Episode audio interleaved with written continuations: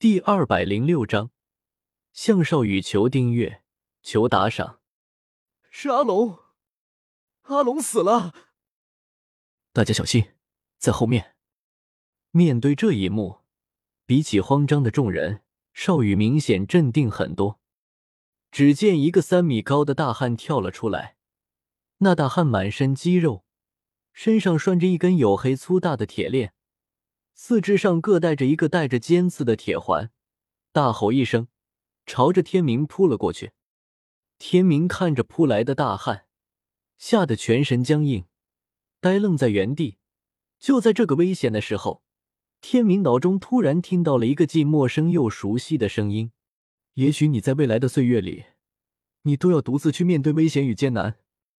或许你永远都不会像其他的孩子，享受父母的呵护与温暖。”但是你要记住一点，你所拥有的爱并不比任何一个人少。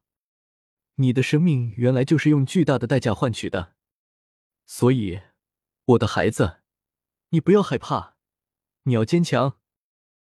砰！一道白影突然出现在天明面前，善长接下了大汉的全力一拳，拳掌相交，以两人为中心，方圆三米之内激起一阵烟尘。可见大汉这拳威力之大，小弟弟，你没事吧？一道如同清泉般悦耳、温柔的声音传来，将天明给惊醒了过来。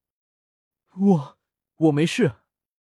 天明看着眼前出现像是邻家姐姐、身穿蓝色衣裙的美丽少女，有些不好意思的挠了挠头。当天明看向蓝裙少女身边的红裙少女的时候，不可置信的指着红裙少女叫道：“有有两个漂亮姐姐！”呵呵，小弟弟，你不用紧张，我叫慕容皇，她是我的双胞胎姐姐慕容凤。慕容皇见天明那副慌张的模样，忍俊不禁，捂着嘴轻笑道：“流沙，无双鬼也不过尔尔。”萧协看着满脸震惊的无双鬼，接住无双鬼一拳的右手，北冥神功运转，顿时一股内力从无双鬼体内传出，转眼间便被吸了个干净。无双鬼虽然实力堪比先天强者，但是主要还是因为他天生神力，他的内力修为却只是后天巅峰。萧协将他的内力全部吸收后，也只转化了十九年的精纯内力。萧协右手微微一震，顿时一股巨力从手中传出，将无双鬼全身的经脉震断，七窍流血而死。三米高，如同巨人般的尸体轰然倒地，激起一片烟尘。好呀，好呀，大野熊被打败了。一旁的天明拍手叫好道：“刚才如果不是这位白衣哥哥出手相救，他可能就被大野熊一拳打死了。你们是什么人？”怎么会被流沙组织的无双鬼攻击呢？萧协走到少羽面前问道：“多谢这位公子出手相救，在下向少羽，我们本是楚国相氏一族之人，后来楚国被灭之后，就一直藏在这深山之中了。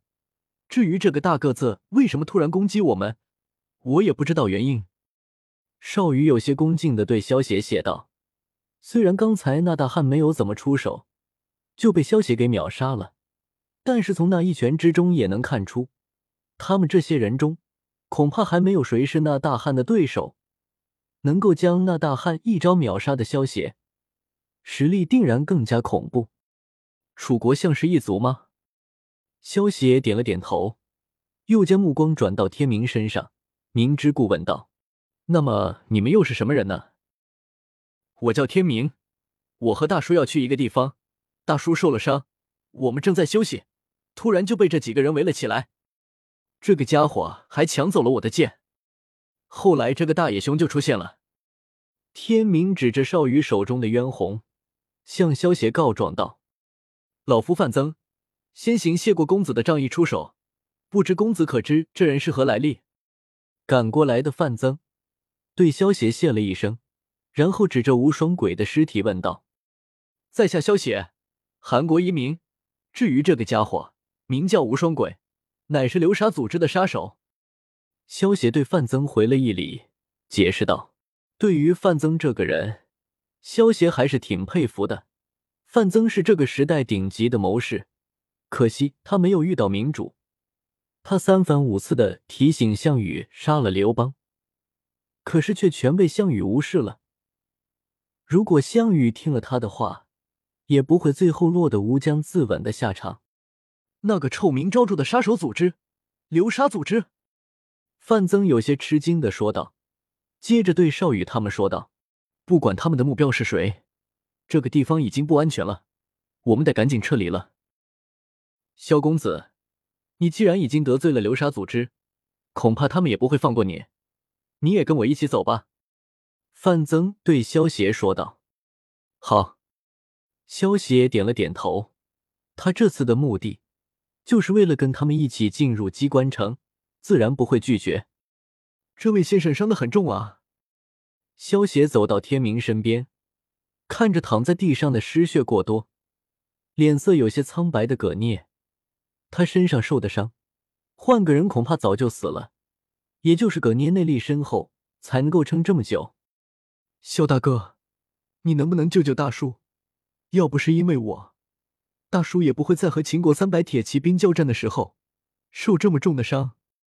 天明有些自责的说道：“小黄，给盖先生喂一颗玉露丸。”萧协对一旁的慕容皇说道：“虽然在秦时明月的世界不能够使用炼药术，但是配置一些简单的药丸还是可以的。这玉露丸便是萧协配置的药丸，也算是一种疗伤的圣药了。虽然不能将葛聂的伤完全治好，但是保住他的命绰绰有余了。”萧协亲自出手，虽然能够将葛聂治好，但是如果将葛聂治好，那岂不是就没有理由前往镜湖了？不就见不到端慕容和月儿了？所以萧协只是让慕容皇给葛聂服下玉露丸，保证他不会死就行了。是少爷。慕容皇点了点头，取出一颗玉露丸给葛聂喂下去了。